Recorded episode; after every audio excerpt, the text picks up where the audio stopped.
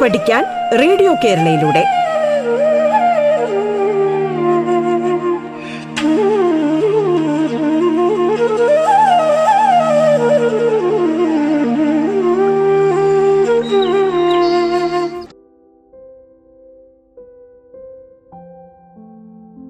പ്രിയപ്പെട്ട കുട്ടികളെ, റേഡിയോ കേരളയിൽ പാഠം പരിപാടിയിൽ ഇന്ന് പത്താം ക്ലാസ് ഗണിതം അഞ്ചാം അധ്യായമായ ത്രികോണമിതിയിലെ ആശയങ്ങളാണ് പരിചയപ്പെടുത്തുന്നത്. കഴിഞ്ഞ ക്ലാസ്സിൽ ചില പ്രത്യേകതയുള്ള മട്ടത്രികോണങ്ങളിലെ കോണുകളും വശങ്ങളും തമ്മിലുള്ള ബന്ധമാണ് ചർച്ച ചെയ്തത്. അതായത്, കോണുകൾ നാൽപ്പത്തഞ്ച് ഡിഗ്രി നാൽപ്പത്തഞ്ച് ഡിഗ്രി തൊണ്ണൂറ് ഡിഗ്രി ആയ ഏത് ത്രികോണത്തിൻ്റെയും വശങ്ങൾ ഒന്നീസ്റ്റു ഒന്നീസ്റ്റു റൂട്ട് രണ്ട് എന്ന അംശബന്ധത്തിലാണ് എന്ന് നിങ്ങൾ കണ്ടു. അതുപോലെ കോണുകൾ മുപ്പത് അറുപത് തൊണ്ണൂറ് ഡിഗ്രി ആയ ഏത് ത്രികോണത്തിൻ്റെയും വശങ്ങൾ ഒന്നീസ്റ്റു റൂട്ട് മൂന്ന് ഈസ്റ്റു രണ്ട് എന്ന അംശബന്ധത്തിലാണെന്നും കണ്ടു. അതുമായി ബന്ധപ്പെട്ട ചില പ്രവർത്തനങ്ങളും ചെയ്തു കഴിഞ്ഞു. നമ്മൾ ത്രികോണങ്ങളുടെ കോണുകളിൽ നിന്ന് അവയുടെ വശങ്ങൾ തമ്മിലുള്ള അംശബന്ധമാണ് കണക്കാക്കിയത്. ഏത് ത്രികോണത്തിലും ഇതുപോലെ കോണുകൾ വശങ്ങളുടെ അംശബന്ധം നിശ്ചയിക്കുമോ എന്ന് നമുക്ക് നോക്കാം. നിങ്ങൾ ഒരു വെള്ളക്കടലാസിൽ ഒരു വശം മൂന്ന് സെൻറ്റിമീറ്ററും അതിൻ്റെ രണ്ടറ്റത്തുമുള്ള കോണുകൾ മുപ്പത് ഡിഗ്രി അൻപത് ഡിഗ്രി വീതവുമായ ഒരു ത്രികോണം വരക്കൂ. ഇനി ഈ ത്രികോണം മുറിച്ചെടുക്കുക. അതുപോലെ ഒരു വശം മൂന്ന് സെൻറ്റിമീറ്ററിൻ്റെ ഇരട്ടി ആറ് സെൻറ്റിമീറ്ററായും അതിൻ്റെ രണ്ടറ്റത്തുമുള്ള കോണുകൾ മുപ്പത് അൻപത് ഡിഗ്രിയുമായും മറ്റൊരു ത്രികോണം വെള്ളക്കടലാസിൽ വരച്ച് മുറിച്ചെടുക്കുക. അപ്പോൾ നിങ്ങളിപ്പോൾ മുറിച്ചെടുത്ത രണ്ട് ത്രികോണങ്ങളിലും ഒരു വശം ആദ്യത്തെ ത്രികോണത്തിൻ്റെ ഒരു വശം മൂന്ന് സെൻറ്റിമീറ്ററാണ്. അതുപോലെ അതേ സ്ഥാനത്തുള്ള മറ്റേ ത്രികോണത്തിലെ വശം അതിൻ്റെ ഇരട്ടി ആറ് സെൻറ്റിമീറ്ററാണ്. ഇനി നിങ്ങൾ ഈ രണ്ട് ത്രികോണങ്ങളിലെയും കോണുകൾ ഒന്ന് തന്നെയാണല്ലോ, മുപ്പത് ഡിഗ്രി അൻപത് ഡിഗ്രി നൂറ് ഡിഗ്രി. ഇനി നിങ്ങൾ മുപ്പത് ഡിഗ്രിക്കെതിരായ വശം, ചെറിയ ത്രികോണത്തിലെ മുപ്പത് ഡിഗ്രിക്കെതിരായ വശം വലിയ ത്രികോണത്തിലെ മുപ്പത് ഡിഗ്രിക്കെതിരായ വശത്തിനോട് ചേർത്ത് നോക്കൂ. വലിയ ത്രികോണത്തിലെ മുപ്പത് ഡിഗ്രി കോണിനെതിരായ വശം ചെറിയ ത്രികോണത്തിലെ മുപ്പത് ഡിഗ്രി കോണിനെതിരായ വശത്തിൻ്റെ ഇരട്ടിയാണെന്ന് കാണാം. മനസ്സിലായല്ലോ? അതുപോലെ അൻപത് ഡിഗ്രി കോണിനെതിരായ വശവും ഇതുപോലെ ചേർത്ത് വെച്ച് നോക്കൂ. അതും ഇരട്ടിയാണെന്ന് കാണാം. അപ്പോൾ ആദ്യത്തെ ചെറിയ ത്രികോണത്തിലെ വശത്തിൻ്റെ എല്ലാം ഇരട്ടിയാണ് വലിയ ത്രികോണത്തിലെ വശങ്ങളെല്ലാം. അതായത് തുല്യ കോണുകൾക്കെതിരെയുള്ള വശങ്ങളെല്ലാം ഇരട്ടിയാണ്. ഇവിടെ രണ്ട് ത്രികോണങ്ങളിലെയും തുല്യമായ കോണുകൾക്കെതിരെയുള്ള വശങ്ങളുടെ ജോഡികളുടെ നീളം ഒരേ തോതിലാണ് മാറുന്നത് എന്ന് നിങ്ങൾക്ക് കാണാം. അതായത്, ഒരു വശം ഇരട്ടിച്ചപ്പോൾ ബാക്കി രണ്ട് വശങ്ങളും ഇരട്ടിച്ചു. ഇനി നിങ്ങൾ ആദ്യത്തെ ത്രികോണത്തിൻ്റെ ഒരു വശത്തിൻ്റെ, അതായത് മൂന്ന് സെൻറ്റിമീറ്റർ വശത്തിൻ്റെ നാലിരട്ടി വലുപ്പത്തിൽ, അതായത് പന്ത്രണ്ട് സെൻറ്റിമീറ്റർ വശമെടുത്ത് വരച്ച് ഇതേപോലെ മുപ്പത് ഡിഗ്രി അൻപത് ഡിഗ്രി രണ്ടറ്റങ്ങളിലും എടുത്ത് വരച്ച് ത്രികോണം നിർമ്മിക്കുകയാണെങ്കിൽ മറ്റു വശങ്ങൾ ഇതേപോലെ ആദ്യത്തെ ചെറിയ ത്രികോണത്തിൻ്റെ നാലിരട്ടിയാണെന്ന് കാണാം. അപ്പോൾ ഇതിൽ നിന്ന് മനസ്സിലാക്കേണ്ട ഒരു കാര്യം, ഒരേ കോണുള്ള ത്രികോണങ്ങൾ പല വലുപ്പത്തിൽ വരച്ചാൽ വശങ്ങളുടെ നീളം മാറുമെങ്കിലും അവ തമ്മിലുള്ള അംശബന്ധം മാറുന്നില്ല. ഇത് നിങ്ങൾ ഒൻപതാം ക്ലാസ്സിൽ പഠിച്ച കാര്യമാണ്. ഒരു ത്രികോണത്തിലെ കോണുകൾ അതിലെ വശങ്ങളുടെ അംശബന്ധം നിശ്ചയിക്കുന്നു. നേരത്തെ കണ്ടതുപോലെ നമുക്കറിയാവുന്ന കോണുകൾ, അതായത് മുപ്പത് മുപ്പത് അറുപത് തൊണ്ണൂറ് അല്ലെങ്കിൽ നാൽപ്പത്തഞ്ച് നാൽപ്പത്തഞ്ച് തൊണ്ണൂറ് അളവുള്ള ത്രികോണങ്ങളിലെ അംശബന്ധം നിശ്ചയിച്ചതുപോലെ ഏത് ത്രികോണങ്ങളിലെയും വശങ്ങളുടെ അംശബന്ധം കണക്കാക്കുക അത്ര എളുപ്പമുള്ള കാര്യമല്ല. എന്നാൽ വളരെ കാലം മുമ്പ് തന്നെ ഗണിതകാരന്മാർ എല്ലാ മട്ടത്രികോണങ്ങളിലും ഇതേപോലെ അംശബന്ധങ്ങൾ കണക്കാക്കാനുള്ള മാർഗങ്ങൾ കണ്ടുപിടിക്കുകയും അതിനെ അങ്ങനെ കണക്കാക്കിയ സംഖ്യകൾ പ്രത്യേക രീതിയിൽ പട്ടികയാക്കുകയും ചെയ്തിട്ടുണ്ട്. നമുക്കിനി അതെങ്ങനെയാണ് എന്ന് പരിശോധിക്കാം. ഒരു കോൺ നാൽപ്പത് ഡിഗ്രി ആയ മട്ടത്രികോണത്തിൻ്റെ കർണത്തിൻ്റെ ഏകദേശം പൂജ്യം പോയിൻറ്റ് ആറ് നാല് രണ്ട് എട്ട് ഭാഗമാണ് ഈ കോണിനെതിരെയുള്ള വശമെന്നും അതുപോലെ പൂജ്യം പോയിൻറ്റ് ഏഴ് ആറ് ആറ് പൂജ്യം ഭാഗമാണ് മറ്റേ ലംബവശമെന്നും ഇത്തരം പട്ടികകളിൽ നിന്ന് നേരത്തെ നമ്മൾ പറഞ്ഞ ഇത്തരം പട്ടികകളിൽ നിന്ന് കാണാവുന്നതാണ്. ഇത്തരത്തിലുള്ള പട്ടിക എങ്ങനെയായിരിക്കും തയ്യാറാക്കിയിട്ടുണ്ടാവുക? ഒരു മട്ടത്രികോണത്തിലെ മട്ടകോണൊഴികെയുള്ള ബാക്കി രണ്ട് കോണുകളെയും അടിസ്ഥാനമാക്കി നമുക്ക് അതിലെ വശങ്ങളെ എതിർവശം, സമീപവശം, കർണം എന്നിങ്ങനെ പേര് നൽകാവുന്നതാണ്. ഒരു കോണിൻ്റെ തൊണ്ണൂറ് ഡിഗ്രി അല്ലാത്ത ആ ഒരു കോണിൻ്റെ നേരെ എതിർഭാഗത്തുള്ള വശത്തെ എതിർവശമെന്നും ആ കോണിൻ്റെ തൊട്ടടുത്ത് നിൽക്കുന്ന കർണമല്ലാത്ത വശത്തെ നമുക്ക് സമീപവശമെന്നും കണക്കാക്കാം. ഒരേ കോണുകളുള്ള എത്ര ത്രികോണങ്ങൾ വരച്ചാലും അതിലെ ഒരു കോണിൻ്റെ എതിർവശത്തെ കർണം കൊണ്ട്, അതായത് ആ ത്രികോണത്തിലെ കർണം കൊണ്ട് ഹരിച്ച് കിട്ടുന്ന സംഖ്യ എല്ലായ്പ്പോഴും എല്ലാ മട്ടത്രികോണത്തിലും ഒന്നു തന്നെയാണെന്ന് കാണാം. ഉദാഹരണത്തിന് നാൽപ്പത് ഡിഗ്രി കോൺ, ഒരു മട്ടത്രികോണത്തിലെ നാൽപ്പത് ഡിഗ്രി കോണിൻ്റെ എതിർവശത്തെ കർണം കൊണ്ട് ഹരിച്ചാൽ കിട്ടുന്ന സംഖ്യ എല്ലായ്പ്പോഴും പോയിൻറ്റ് പൂജ്യം പോയിൻറ്റ് ആറ് നാല് രണ്ട് എട്ട് ആണ് എന്ന് കാണാവുന്നതാണ്. അതായത് കർണത്തിൻ്റെ ഏകദേശം പോയിൻറ്റ് ആറ് നാല് രണ്ട് എട്ട് ഭാഗമാണ് ഈ കോണിൻ്റെ ഈ കോണിൻ്റെ എതിർവശം എന്ന് കാണാം. നാൽപ്പത് ഡിഗ്രി കോണിൻ്റെ എതിർവശം കർണത്തിൻ്റെ എത്ര ഭാഗമാണെന്ന് കാണിക്കുന്ന ഈ സംഖ്യയെ നാൽപ്പത് ഡിഗ്രി കോണിൻ്റെ സൈൻ അളവ് എന്നാണ് പറയുന്നത്. സൈൻ ഓഫ് ഫോർട്ടി ഡിഗ്രി, അതിനെ നമുക്ക് ചുരുക്കി സൈൻ ഫോർട്ടി ഡിഗ്രി എന്നെഴുതാം. അതുപോലെ നാൽപ്പത് ഡിഗ്രി കോണിൻ്റെ സമീപവശത്തെ കർണം കൊണ്ട് ഹരിച്ച് കിട്ടുന്ന സംഖ്യ നാൽപ്പത് ഡിഗ്രി കോണുള്ള എത്ര മട്ടത്രികോണങ്ങൾ വരച്ചാലും, എത്ര വ്യത്യസ്ത വലുപ്പത്തിൽ വരച്ചാലും അവയിലെല്ലാം ഒന്നു തന്നെ, തുല്യമാണെന്ന് കാണാവുന്നതാണ്. അതായത് ഇവിടെ പൂജ്യം പോയിൻറ്റ് ഏഴ് ആറ് ആറ് എന്ന സംഖ്യ നാൽപ്പത് ഡിഗ്രി കോണിൻ്റെ സമീപവശത്തെ കർണത്തിൻ്റെ എത്ര ഭാഗമാണെന്ന് കാണിക്കുന്ന സംഖ്യയാണ്. ഈ അളവിനെ നാൽപ്പത് ഡിഗ്രിയുടെ കോസൈൻ, അതായത് കോസൈൻ ഓഫ് ഫോർട്ടി ഡിഗ്രി എന്ന് പറയുന്നു. ഇതിനെ ചുരുക്കി നമുക്ക് കോസ് ഫോർട്ടി ഡിഗ്രി എന്നെഴുതാം. അപ്പോൾ നമ്മളിവിടെ കണ്ടത് സൈൻ ഫോർട്ടി ഡിഗ്രി എന്നത് പൂജ്യം പോയിൻറ്റ് ആറ് നാല് രണ്ട് എട്ട് എന്നും കോസ് ഫോർട്ടി ഡിഗ്രി എന്നത് പൂജ്യം പോയിൻറ്റ് ഏഴ് ആറ് ആറ് പൂജ്യം എന്നുമാണ്. ഇതുപോലെ ഒരു ഡിഗ്രി ഇടവിട്ടിട്ടുള്ള, അതായത് പൂജ്യം മുതൽ തൊണ്ണൂറ് ഡിഗ്രി വരെ ഓരോ ഡിഗ്രി ഇടവിട്ട് എല്ലാ കോണുകളുടെയും സൈനും കോസും അടങ്ങിയ ഒരു പട്ടിക തയ്യാറാക്കി വെച്ചിട്ടുണ്ട്. ഈ പാഠത്തിൻ്റെ അവസാന ഭാഗത്ത് നൽകിയിരിക്കുന്ന ഇത്തരത്തിലെ ത്രികോണമിതി അളവുകളുടെ പട്ടിക നിങ്ങൾ പരിശോധിച്ച് ഓരോ കോണിൻ്റെയും സൈൻ, കോസ് എന്നീ അളവുകൾ കണ്ടെത്തുക. നിങ്ങൾ ആ പട്ടിക ഒന്ന് പരിശോധിച്ച് നോക്കൂ.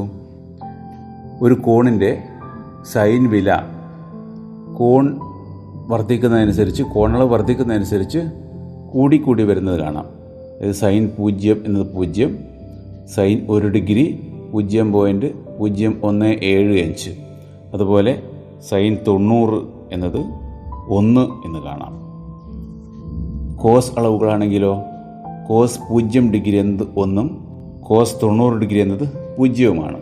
അതായത് സൈൻ അളവ് കോണളവ് കൂടുന്നതനുസരിച്ച് വർദ്ധിക്കുന്നു, കോസ് അളവ് കോണളവ് കൂടുന്നതനുസരിച്ച് കുറഞ്ഞു കുറഞ്ഞു വരുന്നു. അപ്പോൾ നിങ്ങൾ ഒരു കോണിൻ്റെ സൈൻ അളവ് എന്നത് എതിർവശത്തെ കർണം കൊണ്ട് ഹരിച്ചതാണെന്നും കോസ് അളവ് എന്നത് സമീപവശത്തെ കർണം കൊണ്ട് ഹരിച്ചതാണെന്നും കണ്ടു. അങ്ങനെയെങ്കിൽ നിങ്ങൾ നേരത്തെ പഠിച്ച അംശബന്ധം ഉപയോഗിച്ച്, അതായത് നാൽപ്പത്തഞ്ച് ഡിഗ്രി മുപ്പത് ഡിഗ്രി അറുപത് ഡിഗ്രി എന്നീ കോണുകളുടെ സൈനും കോസും ഒന്ന് കണ്ടു നോക്കുക. പട്ടിക ഉപയോഗിക്കാതെ തന്നെ നമുക്കിവയുടെ അളവുകൾ കാണാവുന്നതാണ്. അതായത് സൈൻ നാൽപ്പത്തഞ്ച് എന്നത് എതിർവശത്തെ കർണം കൊണ്ട് ഹരിച്ചതാണല്ലോ. അപ്പോൾ നാൽപ്പത്തഞ്ച് ഡിഗ്രി നാൽപ്പത്തഞ്ച് ഡിഗ്രി തൊണ്ണൂറ് ഡിഗ്രി ആയ ഒരു കോണിലെ വശങ്ങളുടെ അംശബന്ധ ഒന്ന് ഇഷ്ടു ഒന്ന് ഇഷ്ടു റൂട്ട് രണ്ട് ആയതുകൊണ്ട് സൈൻ നാൽപ്പത്തഞ്ച് എന്നത് വൺ ബൈ റൂട്ട് ടു ആണ്. അതുപോലെ അറുപത് മുപ്പത് എന്നിവയുടെയും സൈനും കോസും കണ്ടു നോക്കുക.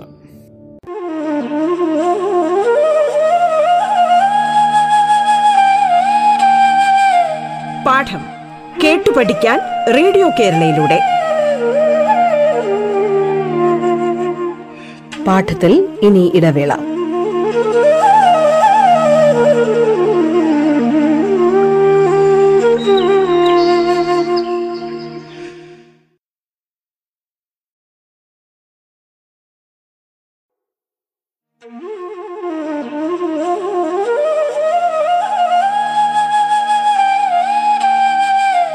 പാഠം കേട്ടു പഠിക്കാൻ റേഡിയോ കേരളയിലൂടെ തുടർന്ന് കേൾക്കാം. പാഠം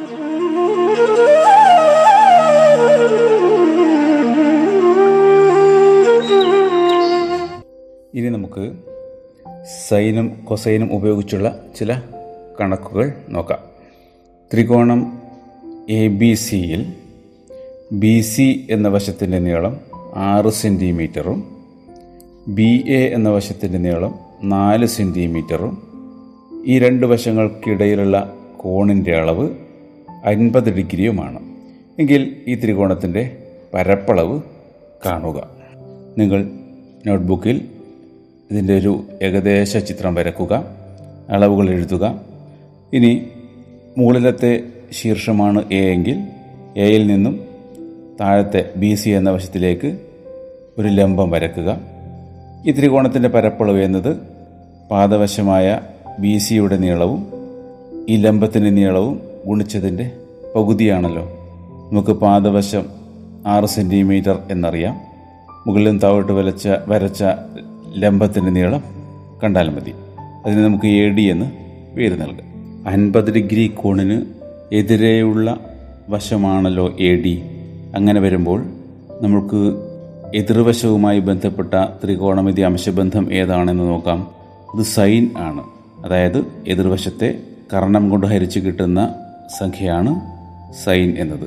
അപ്പോൾ അൻപത് ഡിഗ്രിയുടെ സൈൻ എന്നത് എ ഡി എന്ന വശത്തെ ഇതിൻ്റെ കർണമായ നാല് സെൻറ്റിമീറ്റർ കൊണ്ട് ഹരിച്ചതാണല്ലോ. അതായത് സൈൻ അൻപത് എന്നത് എ ഡി ബൈ നാല് ആണ്. അങ്ങനെയാകുമ്പോൾ എ ഡിയുടെ നീളം എന്നത് നാല് സൈൻ അൻപത് ഡിഗ്രി എന്ന് കിട്ടും. ഇനി പട്ടിക ഉപയോഗിച്ച് സൈൻ അൻപത് ഡിഗ്രി എത്രയാണെന്ന് കണ്ടെത്തൂ. പട്ടികയിൽ നിന്നും സൈൻ അൻപത് ഡിഗ്രി എന്നത് പൂജ്യം പോയിൻറ്റ് ഏഴ് ആറ് ആറ് പൂജ്യം എന്നാണ് ലഭിക്കുക. അപ്പോൾ ഇതിൻ്റെ പരപ്പളവ് നമുക്ക് എങ്ങനെ കാണാം? പരപ്പളവ് എന്നത് അര into B C into A D ആണല്ലോ. അപ്പോൾ അര ഇൻറ്റു ആറ് ഇൻറ്റു നാല് സൈൻ അൻപത് ഡിഗ്രി.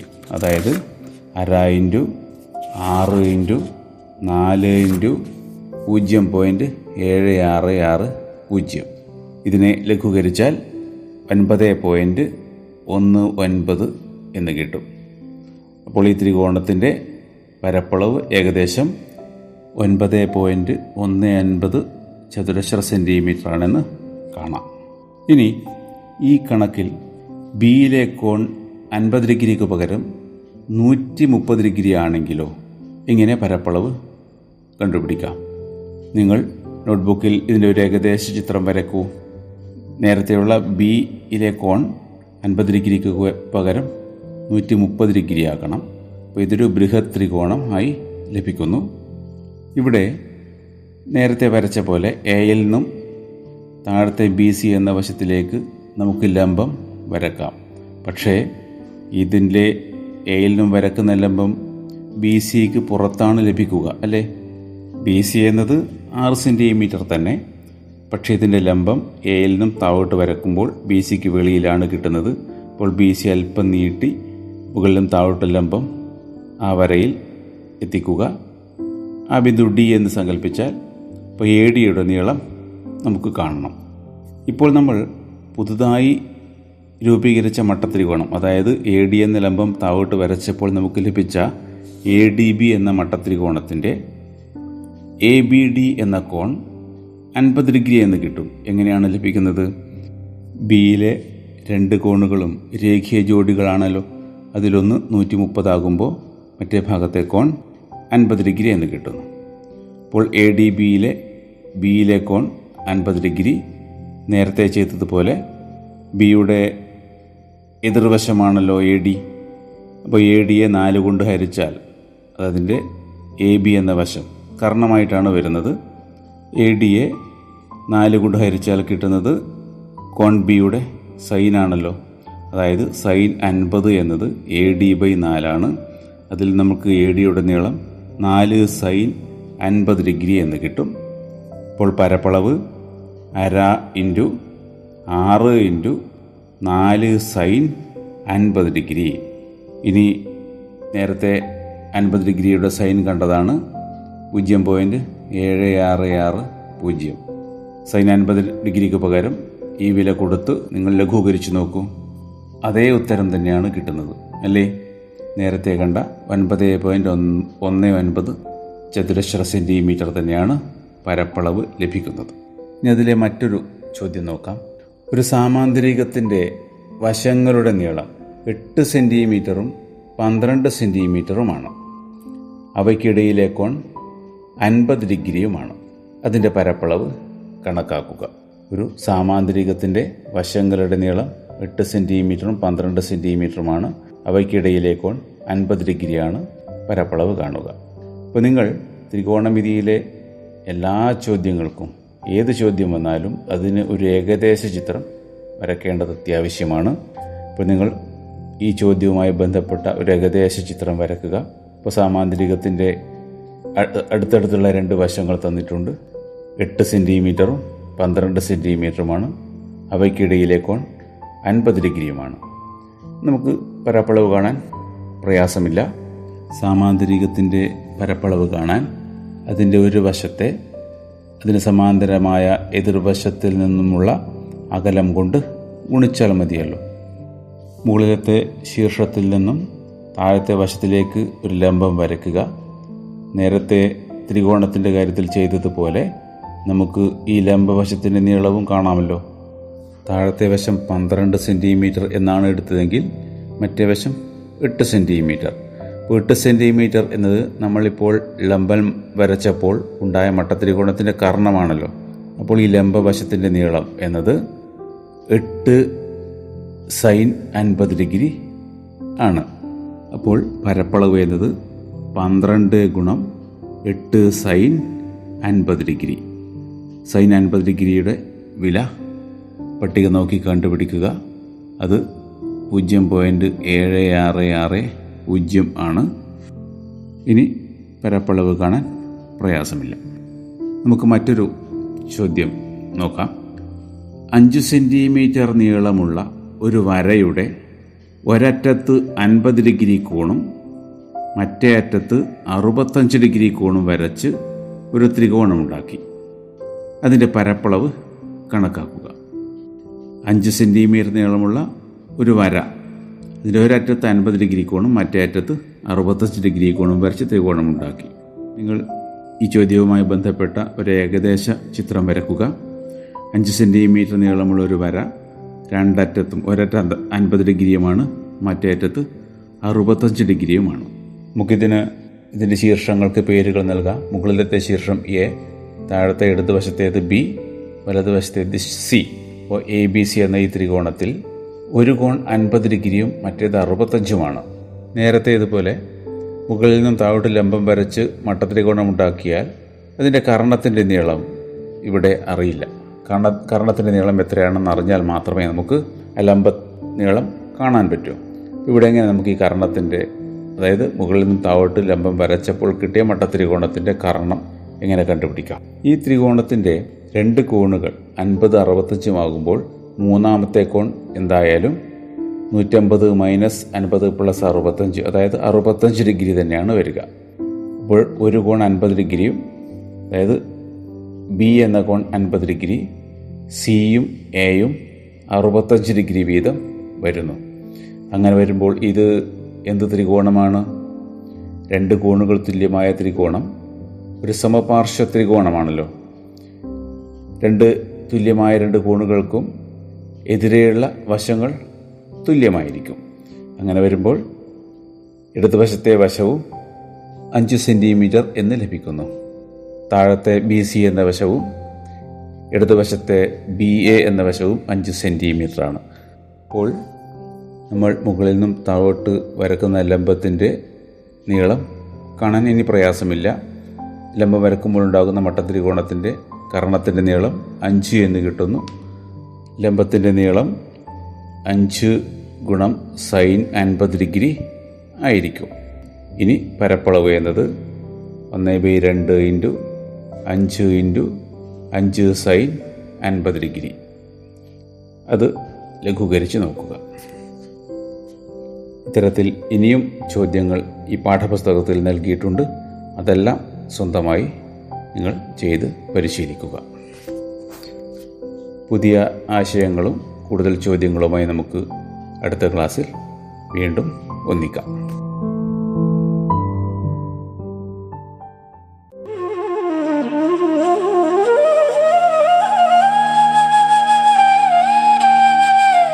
പാഠം കേട്ടു പഠിക്കാൻ റേഡിയോ കേരളയിലൂടെ